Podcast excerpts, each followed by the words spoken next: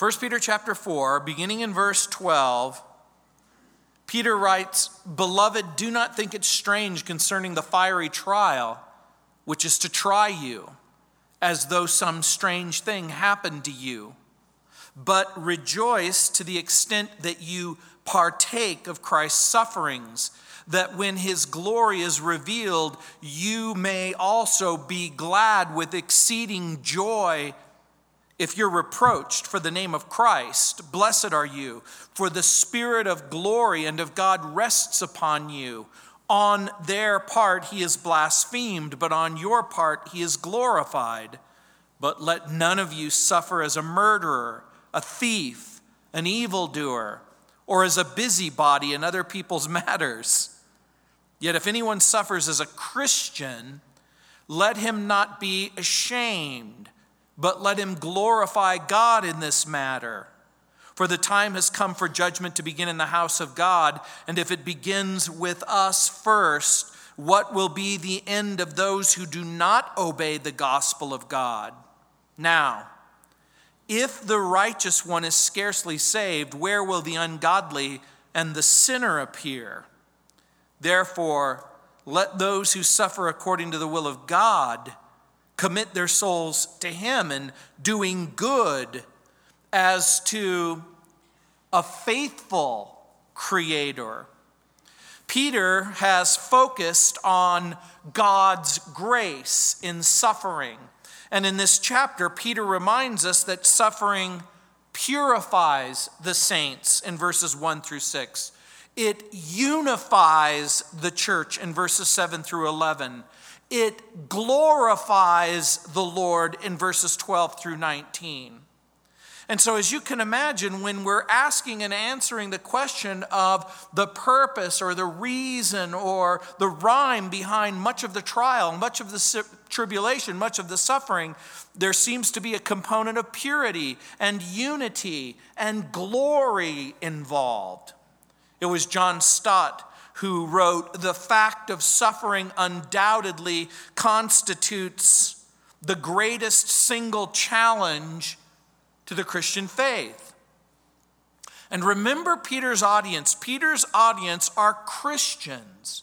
They're going through a desperate trial. They're going through mind numbing suffering. They're going through a critical circumstance. And some are unwanted and some are undeserved. Some appear to be unfair. Some might even be self inflicted. And so it is with you, perhaps. When you hear the diagnosis of cancer, or you hear about the problem or the pain or the suffering or the issue or the trial, and you wonder how in the world could this possibly be happening? But trials are not electives in the course that we call life, trials are required, and God's diploma is Christ likeness. There was a wonderful book called The Problem of Pain. It was written by C.S. Lewis, and I read it for the first time almost 30 years ago. I've reread it since. He has a lot to say about the role of trials in our lives. And in his book, I found and remembered that he wrote, quote, I am progressing along the path of, of life in my ordinary, contentedly fallen and godless condition, absorbing, absorbed in a merry meeting with my friends for the morrow, or a bit of work that tickles my vanity today, a holiday, a new book, when suddenly a stab of abdominal pain that threatens serious disaster, or a headline in the newspapers that threatens us all with destruction, sends the whole pack of cards tumbling down. At first, I'm overwhelmed, and all my little happinesses look like broken toys. Then, slowly and reluctantly, bit by bit, I try to bring myself into the frame of mind that I should have been at all times. I remind myself that all these toys were never intended to possess my heart, that my true good is in another world, and my only real treasure is Christ. And perhaps by God's grace, I succeed, and for a day or two become a creature consciously dependent on God and drawing its strength from the right sources. For the moment the threat is withdrawn, my whole nature leaps back to the toys. Unquote. How like human beings, isn't it? It's when the trial or the pain or the suffering comes that we, in conscious revelation, say, Wow, I guess I need to humble myself. I guess I need to cry out to God. I guess I need to depend upon the Lord. Would to God that all of us, in humility and honesty and dependency, would love Him and trust Him and humble ourselves and depend upon Him before the trial appears but sometimes the trial is necessary. Look again in verse 12. Peter writes, Beloved, do not think it strange concerning the fiery trial which is to try you, as though some strange thing has happened to you. In verse 12, you'll notice the word strange appears twice. The word means foreign or alien. It's present passive imperative. And so, in the ancient world of the Greeks, they would often use this same word to translate the expression surprise or surprised. It's the word xenizo. And I know that that word doesn't mean a whole lot to you, but it's from the root word xenos, which means stranger. And in this particular instance, when it says xenizo, it, it, it has the idea of being something where, where you're at a loss. As in our culture, some thought that the fiery trial or the suffering could only come as a result of punishment or, or judgment. Now, let me pause for a moment and remind you of something you don't always have control of the fiery trial. You don't always have input concerning the persecution or the test or the suffering. But do you know what you always have control of? Always, without exception. Your response. You are in charge of your response. You have been given a wonderful privilege. God, in His grace and His mercy, has given you the ability to respond to pain and re- to respond to trial and to respond to suffering in a way that honors Him or dishonors Him. Now, Peter begins by giving us a proper reaction to suffering and persecution. And I need you to understand something, and I need you to understand it with all of your heart and all of your might. Peter's life, there was a time in Peter's life where he actually did think it strange concerning the fiery trial. Most of you are familiar with Matthew's gospel. In chapter 16, verses 21 through 23, it says that Jesus began to show his disciples how he must go to Jerusalem, how he must suffer many things from the elders and the chief priests and the scribes, and be killed and be raised on the third day. And you'll remember the Bible says, Then Peter took him aside and began to rebuke him, saying, Be it far from you, Lord, that this should happen to you. Peter's response to Jesus was, This can't be right. This can't be right. Do you remember Jesus' response? Did he say, Oh, Peter, dude, you're just confused a little bit? Or, Peter, dude, you, are you're, you're, you're just misunderstanding the circumstance. Do you remember Jesus' response? Get behind me, Satan. That's a little harsh, isn't it? No. Peter's previous position was a satanic view of suffering. Do you know why it was a satanic view of suffering? Because Peter couldn't bring himself to believe that God would allow somebody like Jesus to be arrested inappropriately, to suffer undeservedly to be tortured and arrested and killed. He never got past the, the, the, the, the position where Jesus said, Oh, by the way, I'm going to come back to life. You see, the ungodly hate holiness and they despise the light. And I wish I could say that I always had a right view of suffering, but just simply wouldn't be true. There was a time in my life where I was the first person to wave my finger at the Christian who was telling me about Jesus and say, Hey, if God is real and if Jesus is real, then you explain to me the problem of suffering. You explain to me why God allows people to be hurt and why He allows them to be neglected and why He allows them to, to suffer. Explain to me why parents split up. Explain to me how children get sexually assaulted. Explain to me about the problems and the abuse and the suffering and the pain. Explain it to me. Because it made no sense to me because I had no idea. I really didn't believe that there was a God who was in control of all things at all times, and that God was at work and He was making wrong things right. He was making a mechanism so that human beings could be forgiven and, and reconciled to God.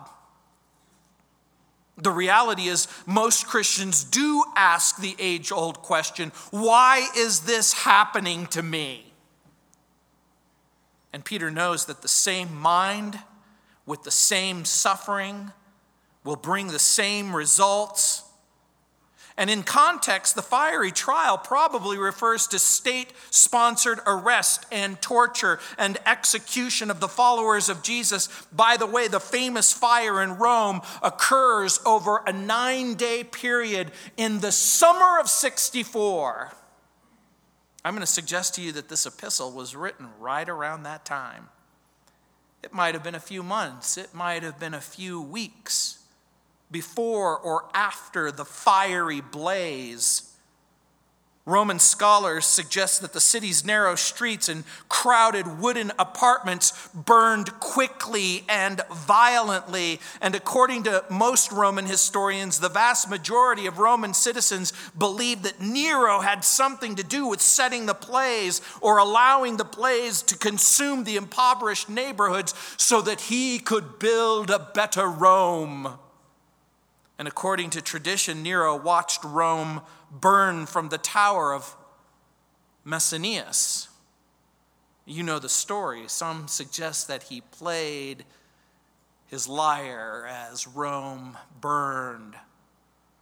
Nero's watching videos while Rome begins to burn. Here's the point many people lost all of their earthly goods, some lost their lives.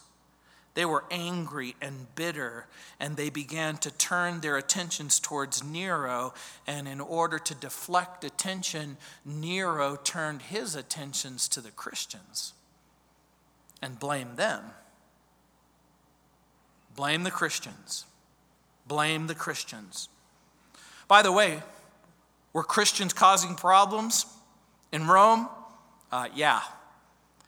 They stopped attending local temples. They stopped purchasing meat products from local markets that had been offered to idols. They were seen as being divisive in the family. They were at the heart of family, social, and religious problems. John MacArthur writes, quote, Today, hostility towards Christians who speak out against the culture's sins and defense of the exclusivity of the gospel is on the rise. Therefore, to endure the present hostility as, as to what might come in the future, believers need to heed this passage's instructions on what it means to endure trial, unquote. Now, think about it. They're blamed then, they're blamed now.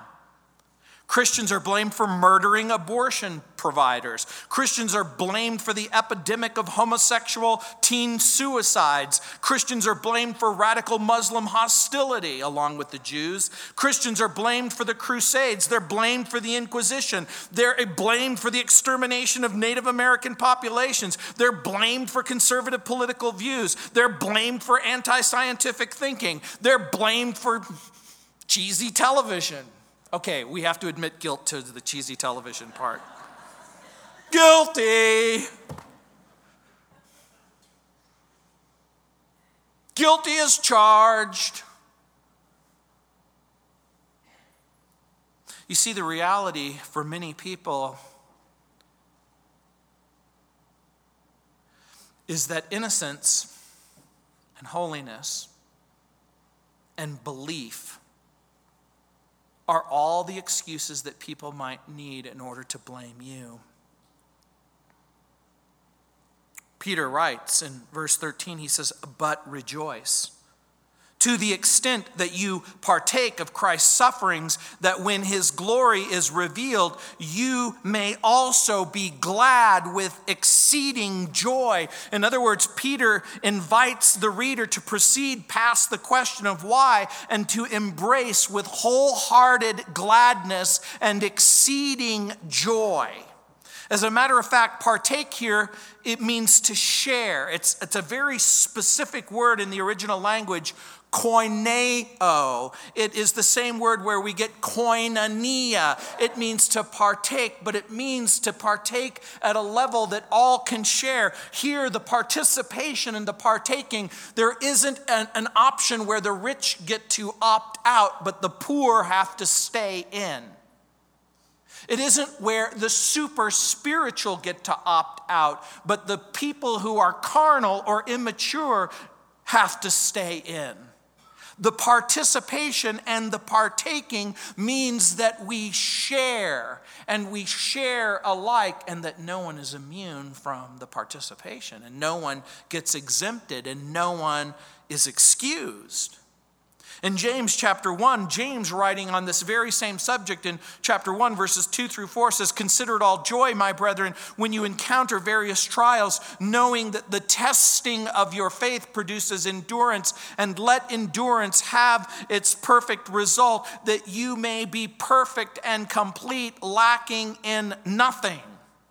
James reminds us the trial, the suffering, the persecution is common what does that mean?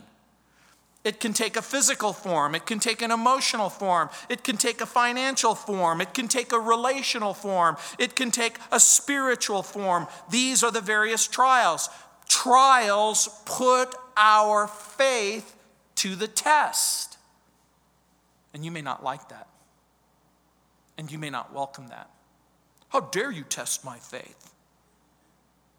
How dare you test my belief. Guess what? The testing of your faith and your belief isn't for the purpose of satisfying God. He knows everything about everything, and He knows the truth about your heart. The person who must understand and embrace faith is you. You need to know the truth about what you really believe. You need to know the truth about what you really believe about Jesus, about his life, and about his death, and about his resurrection. You may have hinted at, and you may have wondered if, when the trial comes, when the test comes, when the storm blows, whether you will be able to weather the storm and pass the test. But guess what? For the Christian who sees the test as unwanted, unnecessary, and unwelcome, guess what? You're suggesting that you know more than God does. And look what Peter writes. He continues in verse 14 and he says, If you are reproached for the name of Christ, blessed are you for the Spirit of glory and of God rests upon you. On their part, he is blasphemed, but on your part, he is glorified. Peter gives the believers response to trial, but he also gives the believers something to remember about the trial. And some people characterize their trial or suffering or difficulty as evidence that God isn't there and that God doesn't care and that God has forsaken them. And Peter's response is exactly the opposite. Not so. Jesus is near, He's always near. When Jesus said, I'll never leave you or forsake you, He meant it. When Jesus said, I will be with you and I will be in you. But Peter's point is that the presence of Jesus is very near and very special when we are reviled, when we are reproached for the name of Jesus. And by the way, here reproached means to bear the burden of continuous insults. That's what it means. It's when statement after statement after statement after statement, you idiot, you stupid idiot, you. What, what, what, are you thinking being a Jesus freak? What, what are you talking about, Jesus follower? Don't you understand that the Bible is a book about myths and superstitions in order to satisfy a people's unpleasant reality about death? Here's what the unbeliever and the make believer will, will have you believe. Hey, you know, all of this religious stuff, it's all well and good, but take it with a grain of salt. Do you realize that there are so called Christians who will make fun of you if you actually believe that the first 11 chapters of Genesis is true? If you really believe that a sea creature came and swallowed Jonah? If you really believe in the miracles of the Bible? And of course, the biggest miracle of all that Jesus Christ rose from the dead. Blessed are you, Peter writes.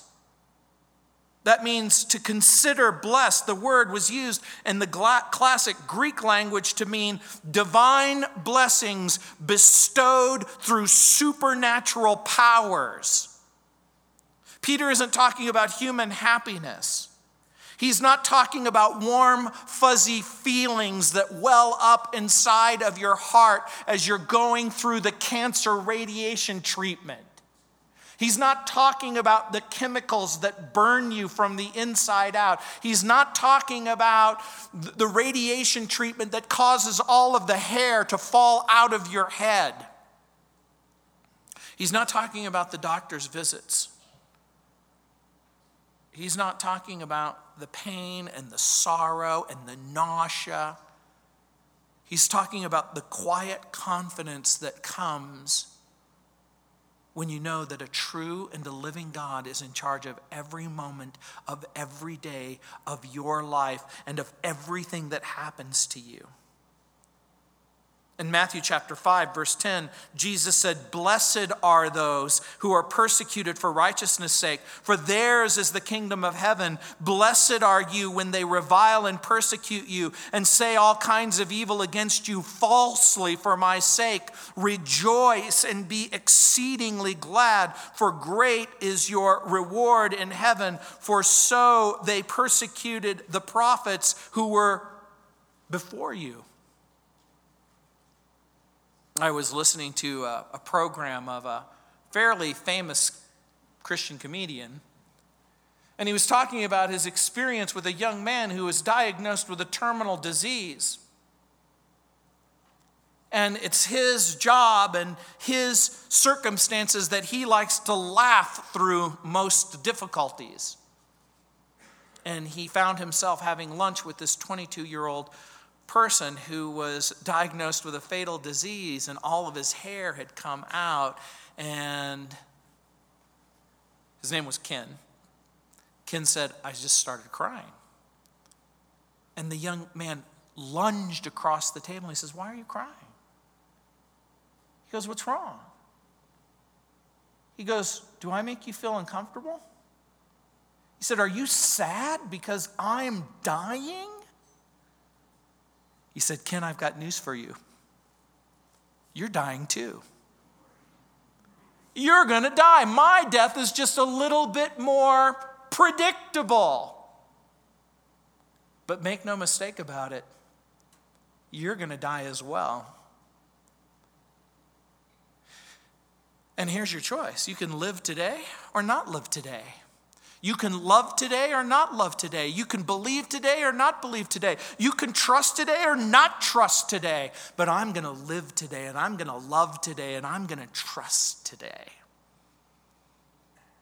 I'm going to love the Lord. I'm going to believe in Him. He's redeemed me and forgiven me and reconciled me.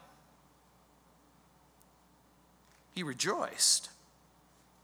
We live in a world where we're brought up to believe that the highest privilege that we can experience as human beings is to escape the pain, escape the hardship, escape the trial, escape the suffering, escape the loss. How many times have you begun a conversation with, oh, I thank God that I've never had to experience the loss of, and then you fill in the blank? Am I suggesting that, that you hope and pray that you get to lose your parents or lose a child or be diagnosed with cancer? That is not what I'm saying. But what I am saying is are you willing to trust the true and the living God with every moment of every day? With every person in your family, with every organ in your body? What if you've been wrong all along? What if the greatest privilege is to suffer for the sake of Jesus Christ? Peter remembers the words of Jesus and recalls those times when the presence of the Holy Spirit was powerful and the presence of God's strength was powerful and the presence of God's glory was powerful. And again, for those of you who may be new to Christianity and all of this is so, so different from anything that you ever thought, the word glory means, remember, it means the sum and the substance of everything that makes God God. We can refuse the suffering that results from personal disobedience. That's what he says in verse 15. Look again for yourself. He says, But let none of you suffer as a murderer or a thief or an evildoer or as a busybody in other people's matters. Now, clearly, there's little value in suffering the consequences of sin. Now, notice I said little value. I didn't say no value whatsoever. Do we sometimes suffer for the consequences of personal disobedience? What do you think that the answer is? I, look, I won't, I won't speak for you, I'll speak for me. I'd be lying to you if I said, oh, guess what? I've gotten away with everything. The reality? God, in His grace and His mercy, won't let me get away with anything. Peter reminds the reader to avoid the hardship and trial that comes when we've made bad decisions and, and bad choices and sinful circumstances. Philip Yancey writes The Bible traces the entrance of suffering and evil into the world to a grand but terrible quality of human beings freedom. What does he mean by that? Sometimes we can choose to disobey God. Sometimes we can choose to dishonor God. Sometimes we can dishonor and disobey, and we can do exactly the opposite of what we know to be right. Last night on the news, there was an amazing story.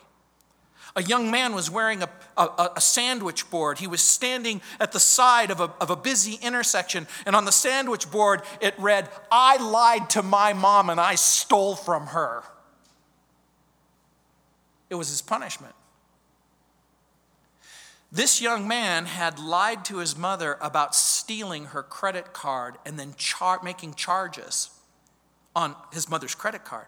Here's what he told the camera He said, I stupidly believed that I could get away with it. So the mother said, You have two choices. I'm going to call the police and I am going to charge you with a crime. Or you can wear the sandwich board. I lied to my mother and I stole from my mother, and you can wear it at a, at a busy intersection for six hours. The young man chose, well, okay, arrest conviction, stand with a sandwich board for six hours in front of a busy intersection. Now, obviously, the news picked it up, and so tens of thousands of more people got to see. Be sure that your sin will find you out. But you know what the, the young man said? I'm sufficiently motivated not to lie to my mom or, or, or steal from her.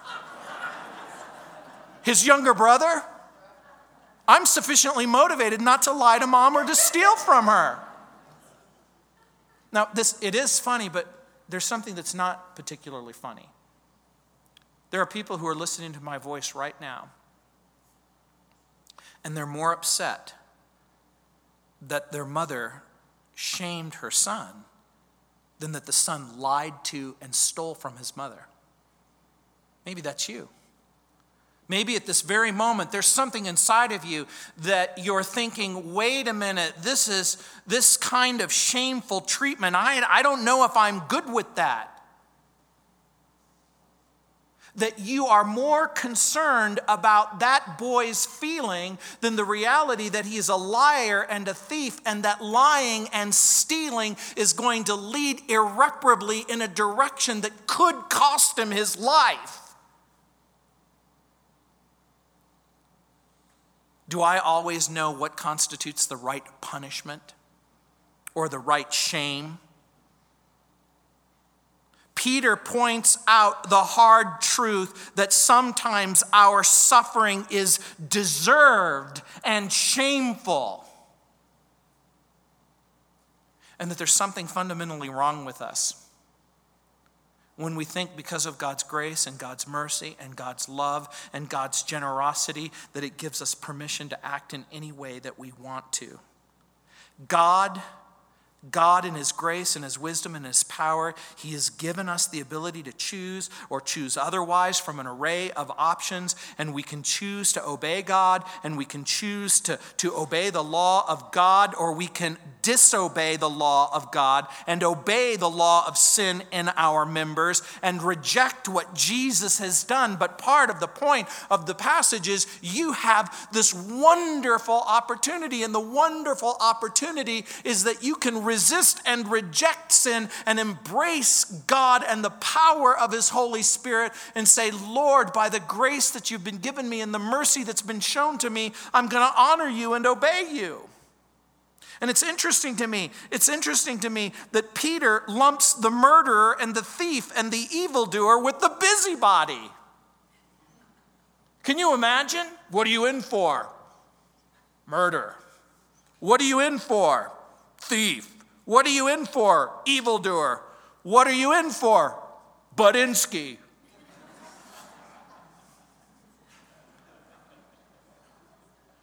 Wow. That's pretty dramatic. It's interesting because the word only appears here in the Greek New Testament. And it's a compound word that apparently Peter has made up because it's never been seen in any regular Greek literature, either classic or common. It's two words that have been put together meaning to belong to each other and oversee. But it can be translated troublesome meddler or a person who sticks their nose where it doesn't belong.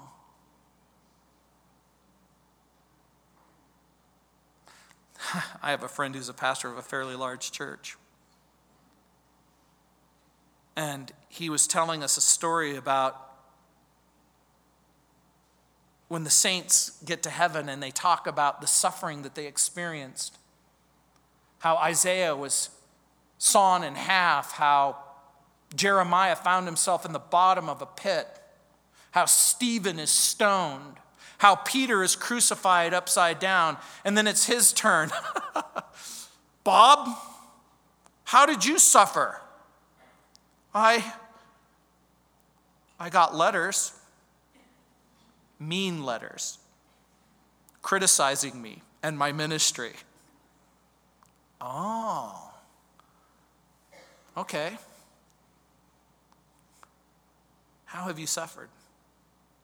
What horrible terrible test has taken place in your life to try your faith, to confirm your confidence. Peter says, refuse the kind of suffering that results from being wrong, from being disobedient. And then he says, embrace the consequences of following Jesus. Look at verse 16. Yet if anyone suffers as a Christian, let him not be ashamed, but let him glorify God in this matter. Now think about what he's saying. Peter points out the glorious and gracious truth that most suffering experienced as a follower of Jesus Christ in no way should cause us to feel shame. Why? What is the Christian's response to trial and suffering? Peter is basically saying, feel honored. We use it as an opportunity to glorify the Lord when we're laughed at, when we're ridiculed at school or at work because we love and serve the Lord. Our response should be, You're kidding me, right? This, what an honor. What a privilege. We're placed in prison because we love Jesus. What an honor. We're beaten and bruised because of Jesus. What an honor. What a glorious privilege to bear the wounds for him who was pierced through for our transgressions and crushed for our iniquities. And so, what example does the apostle provide for us when they themselves suffered for Jesus? Remember in Acts chapter 5, verse 40, it says, And they agreed with him. And when they called for the apostles and beaten him, they commanded that they should not speak in the name of Jesus and let them go. So they departed from the presence of the council, rejoicing that they were worthy to suffer shame for his name. It's so countercultural. God places us in a position where we get to identify with Jesus. Wouldn't it be great? Haven't you ever prayed, Lord, I want to come to that place in my maturity where suffering for your sake brings me a sense of relief and excitement and joy. And look what it says. We can accept persecution as the purifying agent or the purifying judgment of God. Look in verse 17. For the time has come for judgment to begin at the house of God. And if it begins with us first, what will be the end of those who do not obey the gospel of God? I'm going to suggest to you that Peter seems to be making a reference from the Old Testament, from the book of Ezekiel, chapter 9, verses 5 and 6, where Ezekiel wrote, to the others, he, speaking of God, said in my hearing, Go after them through the city and kill. Do not let your eyes spare, nor have pity. Utterly slay the old and the young, maidens and men, children and women, but do not come near anyone who bears the mark and begin at my sanctuary. So they began with the elders who were before the temple, it was a prophecy. The prophecy was that the Assyrians were going to come down and that they were going to displace the northern kingdom. And a prophecy was going to take place. The southern kingdom would be challenged and persecuted and taken eventually by the Babylonians. That they would come into the city of Jerusalem and that they would take people even from the steps of the temple.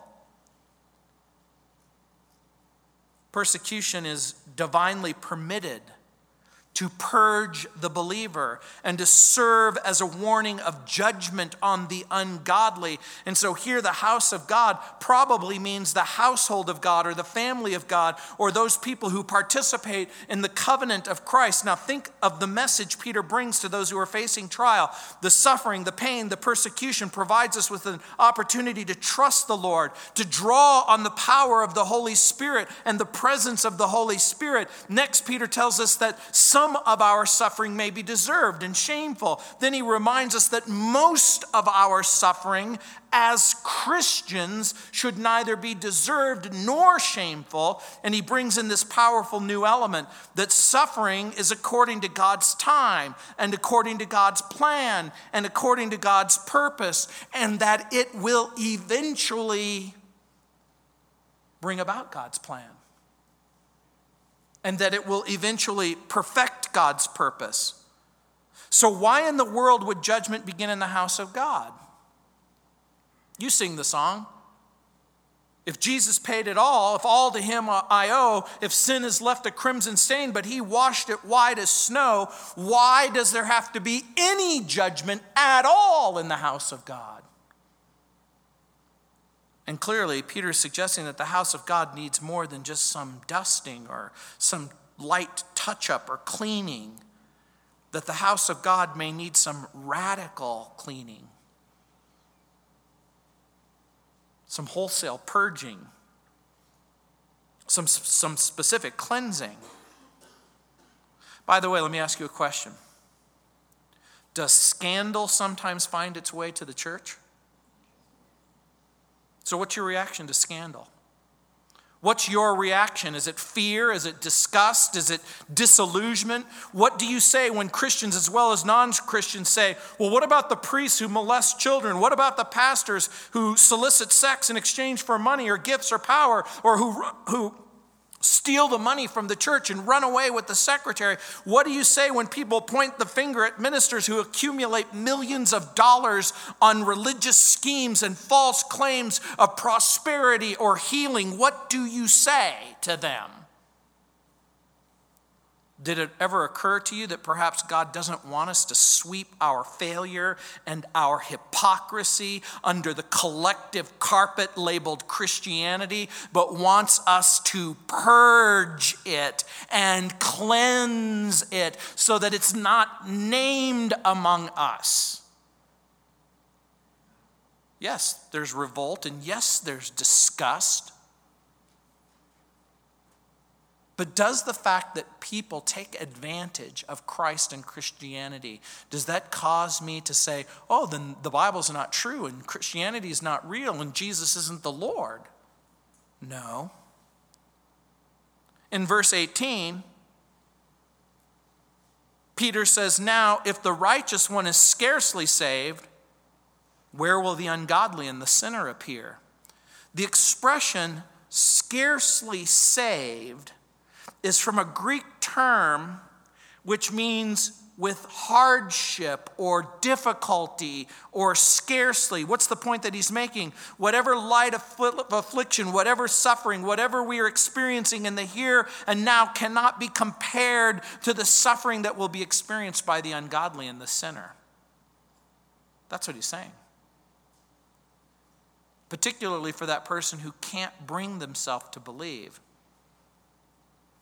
that God will allow the saint to suffer in this life, or the ungodly who lives their life under the illusion and delusion that there's no consequence for sin and rebellion. You know, I know people who have sat in front of me, who've come to my office. I've had numerous conversations with people who say, I don't believe in a God who would send anyone to hell. So you don't believe in a righteous God. You don't believe in a God who is holy and righteous. You don't believe in a God who allows sin to be neglected and never dealt with. So, you believe in a God who is not just. I didn't say that. Well, then, how do you explain God's perfect love God's perfect mercy, God's perfect justice, if there's never a consequence for sin? And the right answer has to be God is completely satisfied with the sacrifice of Jesus. Your life, your sin is cleansed. But for the person who rejects Christ, for the person who embraces their circumstances and want to be judged on the basis of what they've really done, then they're going to have to embrace the consequences of having offended not just a holy God and not just a just God, but a holy and a just God who is self existent and eternal. And so, Peter writes, in verse 19, therefore, let those who suffer according to the will of God commit their souls to Him in doing good as to a faithful Creator. Do you understand what he said? We can continue to do good and commit our souls to a faithful Creator. It's His way of saying, look, Therefore, let those who suffer according to the will of God commit their souls. Question Does God allow Christians to suffer? Apparently. How else can we explain Peter's message? To expect suffering in verse 12, to exalt in suffering in verse 13, to evaluate our suffering to see whether it's self inflicted or for honoring and obeying Jesus. Peter is very clear. If anyone suffers as a Christian, that suffering qualifies us for the blessing of the presence and the empowering Holy Spirit, and that we need not feel ashamed. The word ashamed can also be dishonored. Rather, we're given permission to glorify the name of God. And so, first century Christians referred to each other as brethren and saints and followers of the way people in the first century didn't call each other Christians. So, by the way, the word Christian only appears three times in the New Testament, and one of them right here in this passage. When Peter uses the term Christian in this context, it's a pejorative. In this sense, people called people Christians to mock them, to make fun of them. It's the same thing when we use the term Jesus freak. Oh, you Jesus freak. And then the Jesus freak said, I'll take that. Yes. Call me Jesus freak. I like that. I embrace that. That's the point. We're to entrust our suffering to God in verse 19. And by the way, what does that mean? The key word is commit or entrust. The entrusting or the committing manifests itself in doing good in the midst of trial. In other words, the word commit or entrust is a banking term. It meant to safely deposit something of value in someone else's keeping. That's the idea. When you give someone your money, you're rightly concerned about their character and the ability of that person to be a good steward of the resources that you've entrusted to them. The point that Peter is making is you've entrusted your life to God. You've entrusted your circumstance to God. You've entrusted your health to God. You've entrusted your job to God. You've entrusted your marriage to God. You've entrusted every moment of every day, of every relationship, of the country that you're living in, and the time that you're living in, and the circumstances that you're living in. Your health, your circumstances, everything about you has been entrusted to the Lordship of Jesus Christ.